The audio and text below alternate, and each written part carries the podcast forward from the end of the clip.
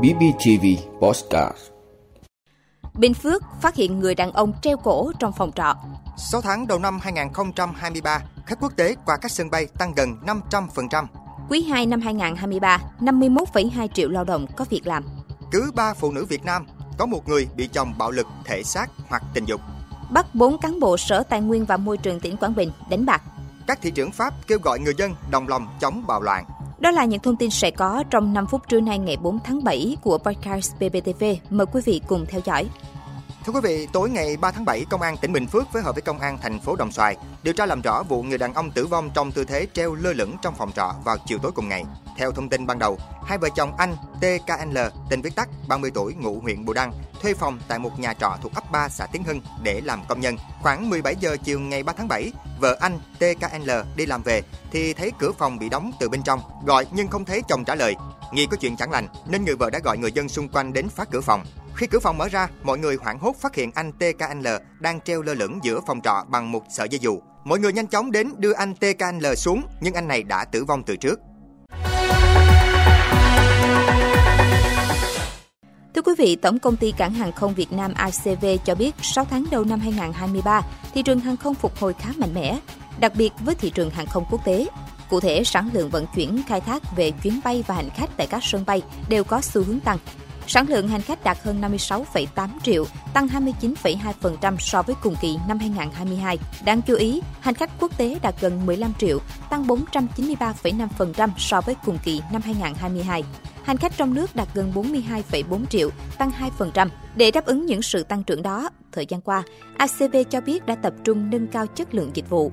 Công tác chuyển đổi số cũng tích cực được triển khai. Hiện nay đã hoàn tất triển khai thí điểm xác thực căn cước công dân gắn chip và ứng dụng công nghệ sinh trắc học vào làm thủ tục toàn trình cho hành khách đi máy bay.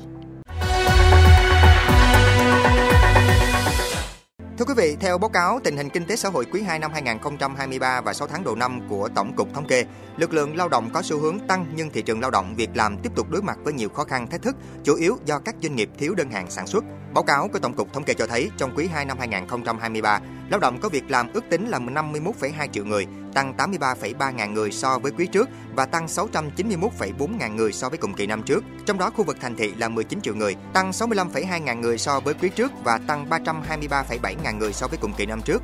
Khu vực nông thôn là 32,2 triệu người, tăng 18 ngàn người so với quý trước và tăng 367,8 ngàn người so với cùng kỳ năm trước.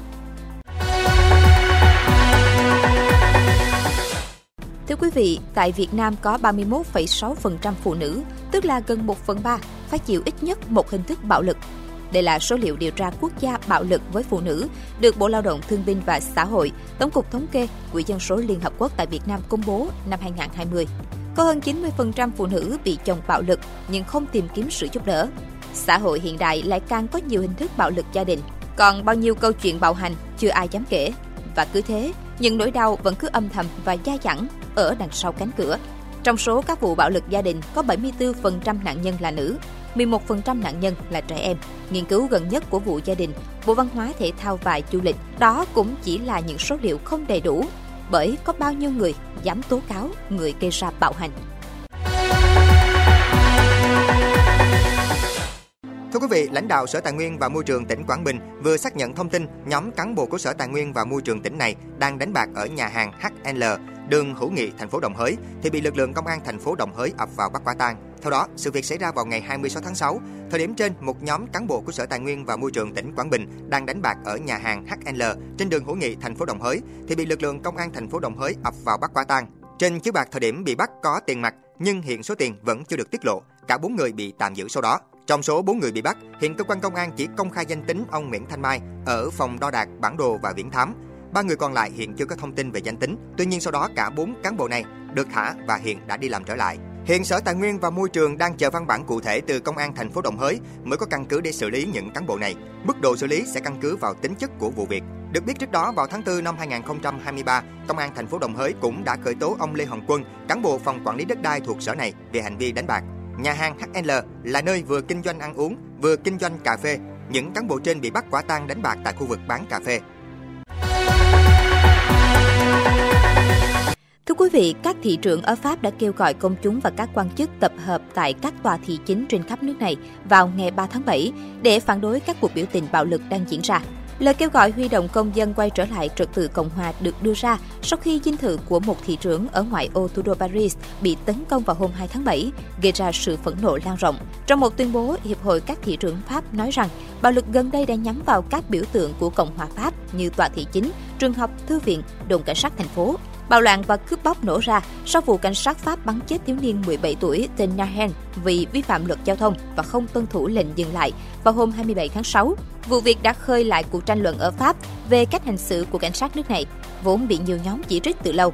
Theo hãng tin Reuters, tình trạng căng thẳng trên đường phố của Pháp dường như đã giảm bớt khi ít người bị bắt giữ hơn trong đêm vào cuối tuần qua. Ngày 3 tháng 7, Bộ Nội vụ Pháp thông tin chưa tới 160 người đã bị bắt trong đêm 2 tháng 7 liên quan đến các cuộc biểu tình bạo lực vốn đã làm trung chuyển các thành phố trên khắp nước Pháp. Trước đó, có đêm cảnh sát Pháp bắt hơn 1.300 người.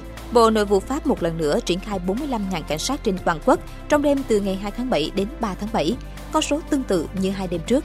Sự yên tĩnh tương đối sau 5 đêm bạo loạn nặng nề đã mang lại một chút nhẹ nhõm cho chính quyền Tổng thống Emmanuel Macron trong cuộc chiến giành lại quyền kiểm soát tình hình, chỉ vài tháng sau các cuộc biểu tình lan rộng do cải cách hữu trí.